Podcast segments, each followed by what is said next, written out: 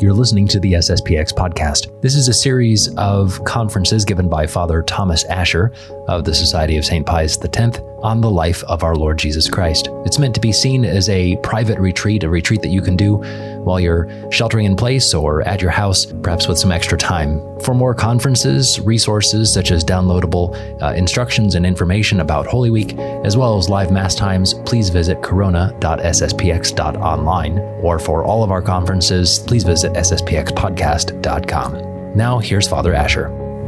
The presentation. Luke's Gospel, chapter 2, verse 22 to 38. And after the days of her purification, according to the law of Moses, were accomplished, they carried him to Jerusalem to present him to the Lord. As it is written in the law of the Lord, every male opening the womb shall be called holy to the Lord. And to offer a sacrifice according as it is written in the law of the Lord, a pair of turtle doves or two young pigeons.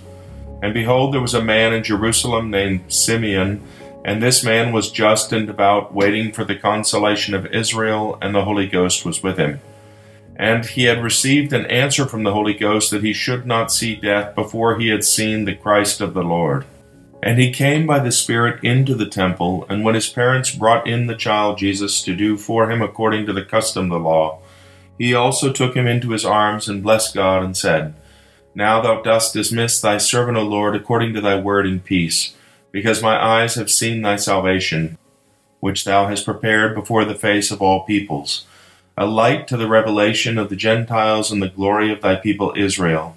And his father and mother were wondering at those things which were spoken concerning him.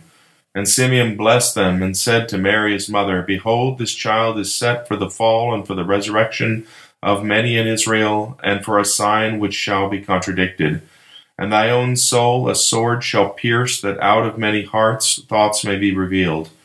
And there was one Anna, a prophetess, the daughter of Phanuel of the tribe of Aser. She was far advanced in years, and had lived with her husband seven years from her virginity.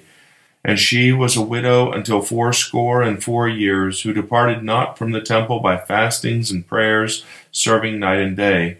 Now she at the same hour coming in confessed to the Lord and spoke of him to all that looked for the redemption of Israel. Now, verse 22. And after the days of her purification, according to the law of Moses, were accomplished, they carried him to Jerusalem to present him to the Lord. So, this is 40 days after the birth of our Lord in Bethlehem. And so, just to recap what's happened since then during those 40 days, at the eighth day, when our Lord was eight days old, he obviously would have been circumcised according to the law of Moses. Now, our Lord, of course, is not subject, you know, to this this rite. He is God, and yet he subjects himself to it. As painful as it is, remember that our Lord, from the first moment of his conception, he is fully conscious of his mission. He has the use of his intellect, and so he knows what is coming, and yet our Lord subjects himself to his own laws, we would say.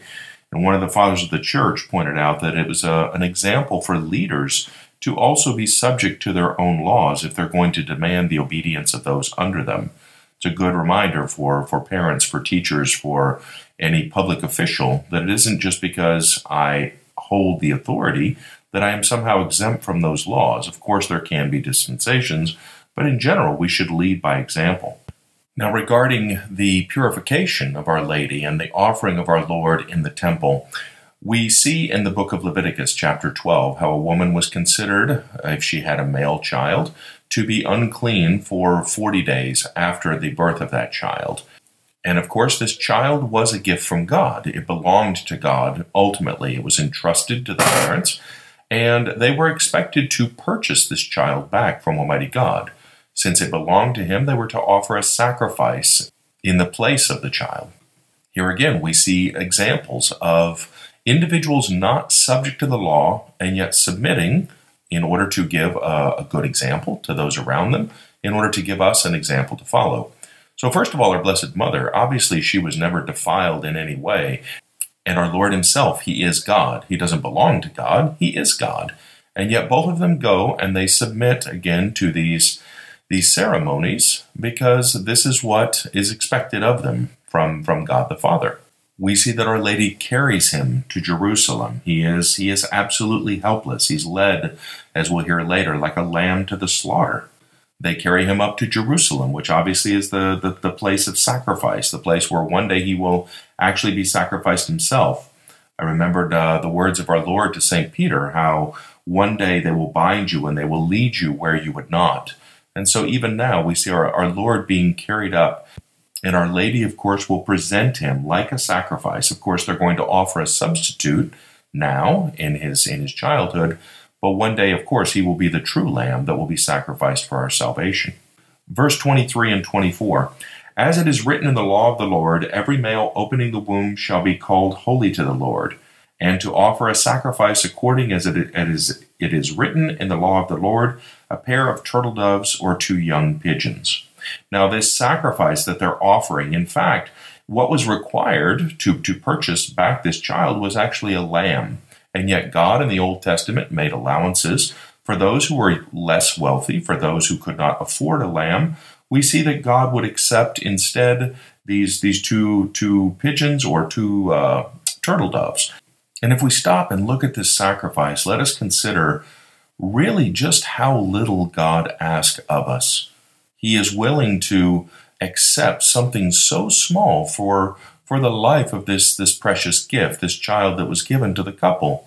He knows our weakness. He knows that we can't give as much as is due, as much as as uh, as we wish we could, and yet He's ha- satisfied. He's happy if we give what we can, and that's a great consolation for us, obviously, in our life. Now, I mentioned before that that Our Lady, of course, she is not subject to this law either. And yet, once again, we see her submit in order to, to avoid scandal. This, again, is a, a great lesson for us that very often there are things that maybe we're not obliged to do. And yet, as we mentioned before, not being bound in justice, perhaps, we, we are moved by charity, by the love of God, to, to help our neighbor, to lend a hand, to abstain perhaps from drink if I'm with someone who I know it's going to be an occasion of sin for them, etc. Verse 25 And behold, there was a man in Jerusalem named Simeon, and this man was just and devout, waiting for the consolation of Israel, and the Holy Ghost was with him. It says that he was waiting for the consolation of Israel. And what is this consolation but the coming of the Messiah? The consolation is, the, is going to be the redemption of mankind, the, the conquering of the devil, the conquering of sin, of death. And I would ask is, is Christ, is our Lord, is he my consolation? Is he someone that I turn to when I am when I am downhearted, when I am in trouble? He should be if he is not.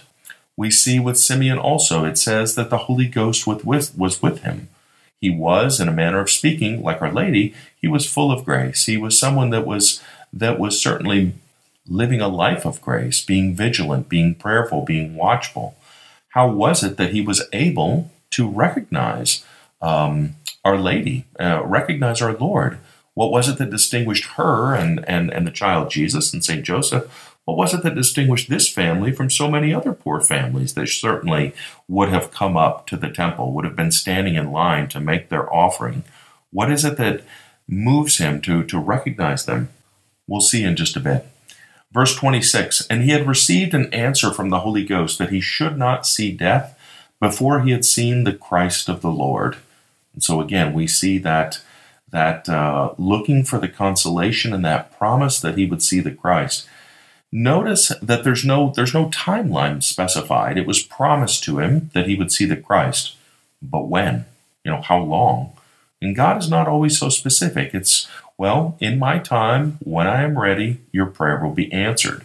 Verse 27 And he came by the Spirit into the temple and when his parents brought in the child Jesus to do for him according to the custom of the law, he also took him into his arms and blessed God and said, so before going any farther, let's let's stop and consider that Simeon again, he's he's carried by the Holy Ghost. He's moved by the Spirit to go up to the temple. He's doing his duty of state. He is docile. He is listening.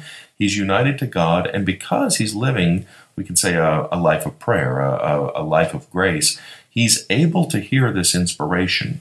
It's the same in our life. If we get too caught up in our duties of state, if we get too caught up in the things of the world, those inspirations of God, they're very faint in our soul, and, and it's easy for us to miss them. And what a loss that would have been for dear Simeon. We see him then in verse 28, we see him approach the Holy Family and he takes our Lord into his arms and he blesses God as we read. We can say that when, when God is with us, we recognize God.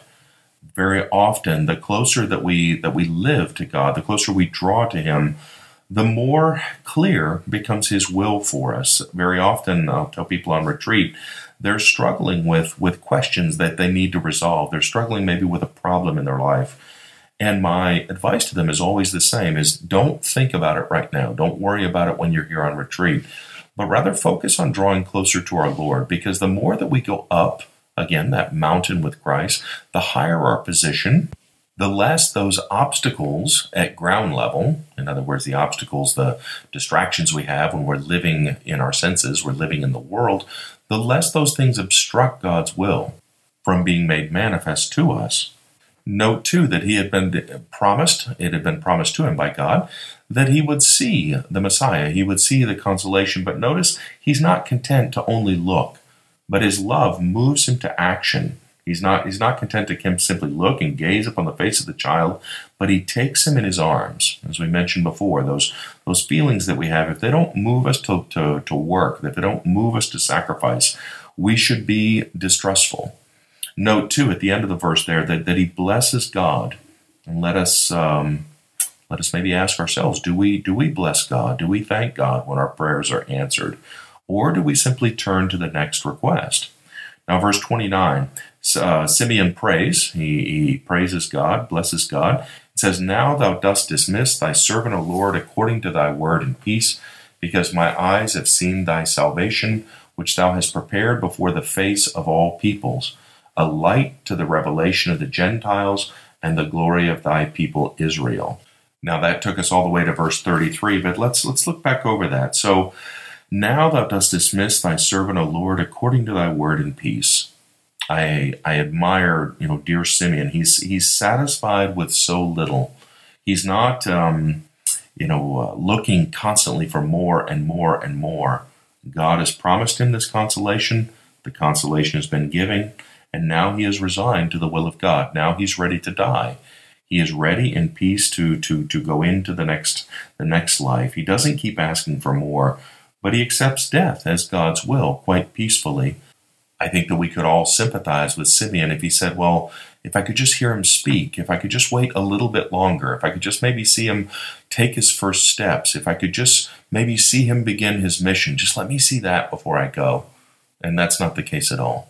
St. Simeon, he says, Now, now, Lord, thou dost dismiss thy servant according to thy word in peace. Because his eyes, verse 30, he says, have seen thy salvation. When we see Christ, we see God. And when we see God, of course, we see salvation. And that's where Simeon's eyes are fixed. Our Lord has said, Where your treasure is, there your heart will be. Our Lord will one day tell his disciples, Now this is eternal life, that they may know thee, the only true God, and Jesus Christ, whom thou hast sent. Simeon, in seeing Jesus, has seen God, and in seeing God, we see salvation. What is salvation? What is eternal life but the, the, the eternal enjoyment of God in the beatific vision? Simeon has been given a sort of glimpse of this in seeing our Lord. One of the fathers of the church made it clear that he who sees Christ sees God, for our Lord himself is divine. And this salvation, Simeon tells us, God has prepared before the face of all peoples. All those people, not just the Jews, but all who are the spiritual children of Abraham. Verse 32, he says, as I mentioned, a light to the revelation of the Gentiles and the glory of thy people Israel. We see the big heart of Simeon. Many of the Jews, of course, they despise the Gentiles as reprobates, and yet Simeon's heart is open. He's not closed in on self. He's not closed in on his own family, his own tribe, his own people, his own nation, his own interest. But his heart is open. He sees that, that, that God wills the salvation of all men, and our Lord is going to be that light to lead the Gentiles into the kingdom of God.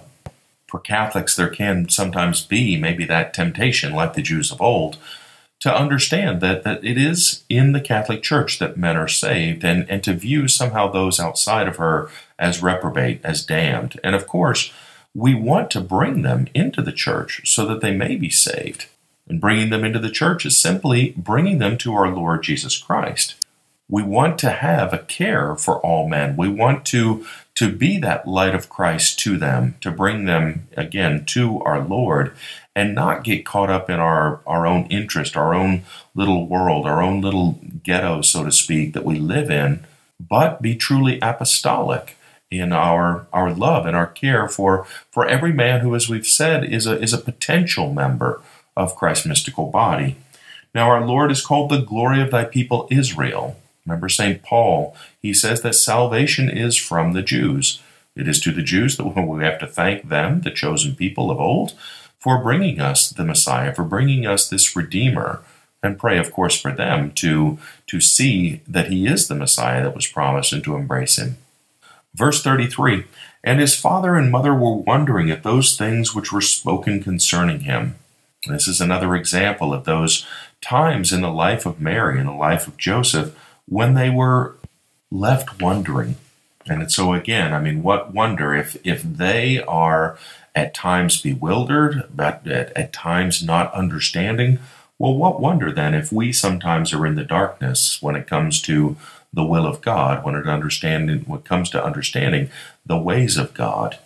Faith is that virtue that allows us to accept and to and to live in a certain sense in the darkness and understand that one day what we don't understand will be made clear, will be made evident, and we will see again how all things worked to the greater good of those who love God.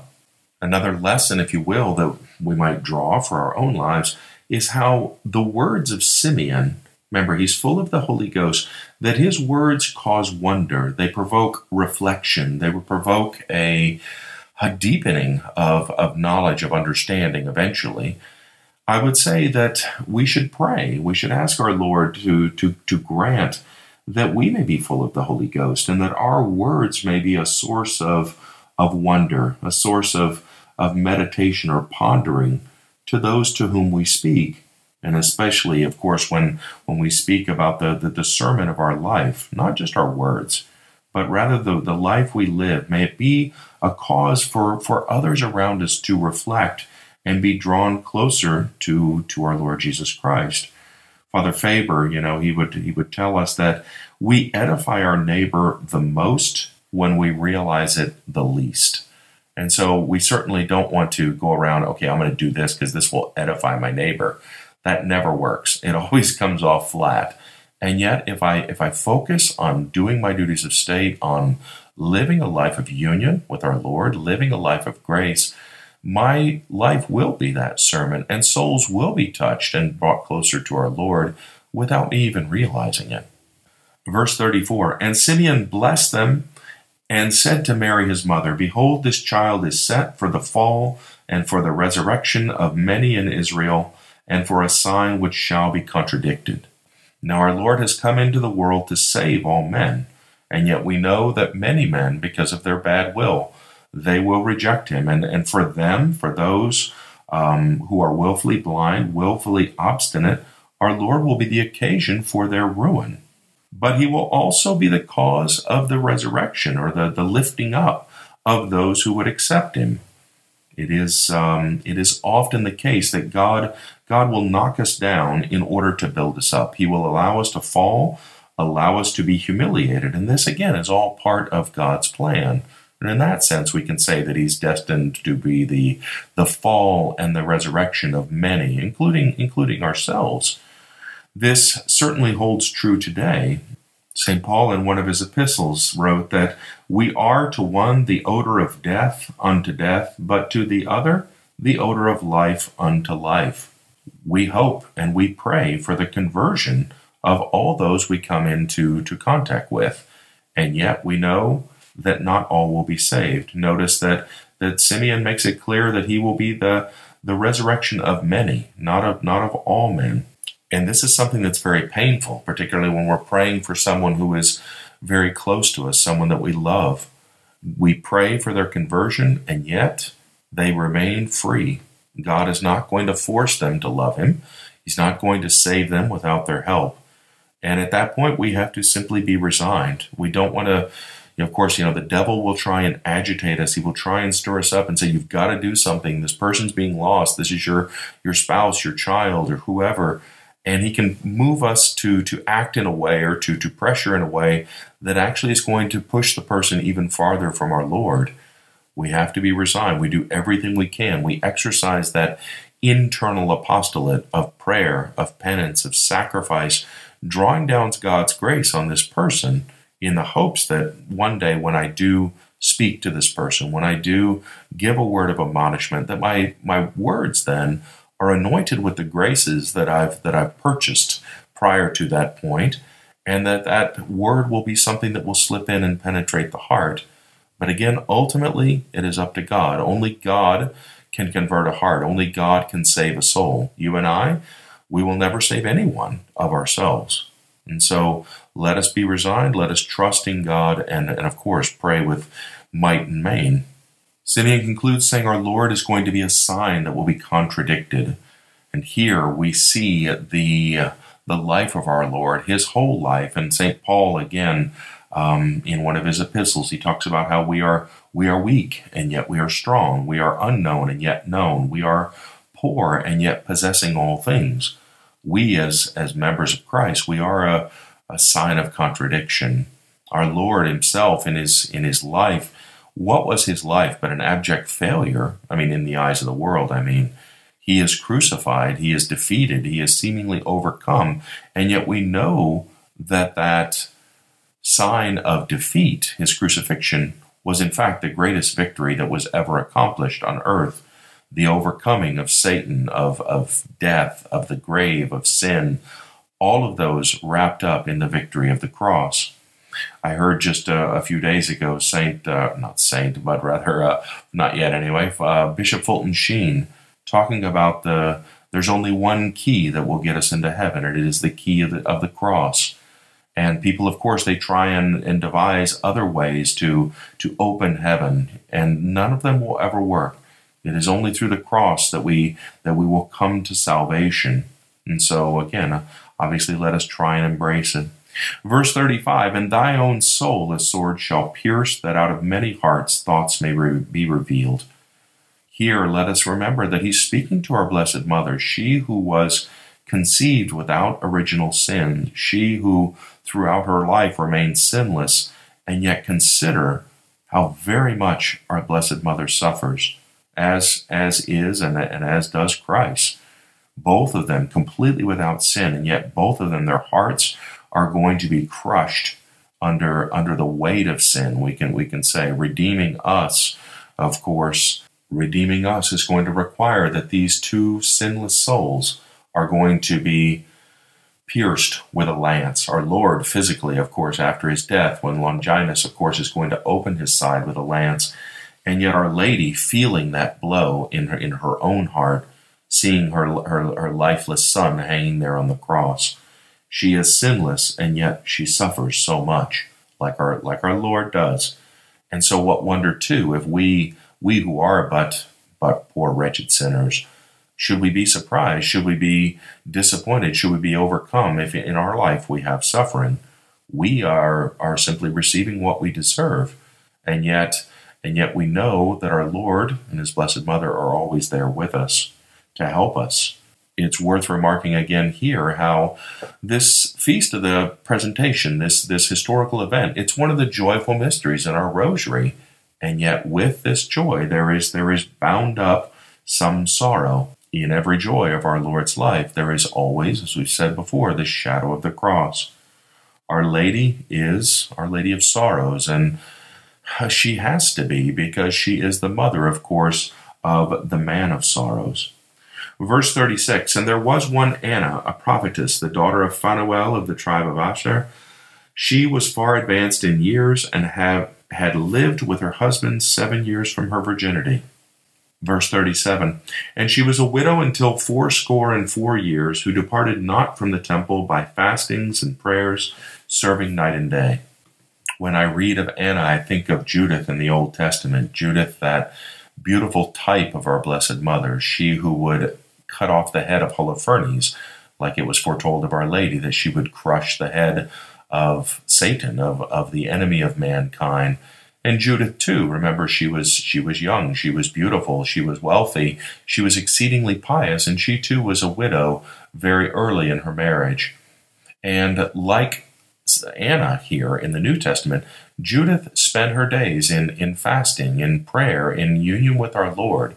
She didn't give way, obviously, to the vanity of the world, despite her wealth and despite her immense beauty. She who was more beautiful than, than all the women of her day.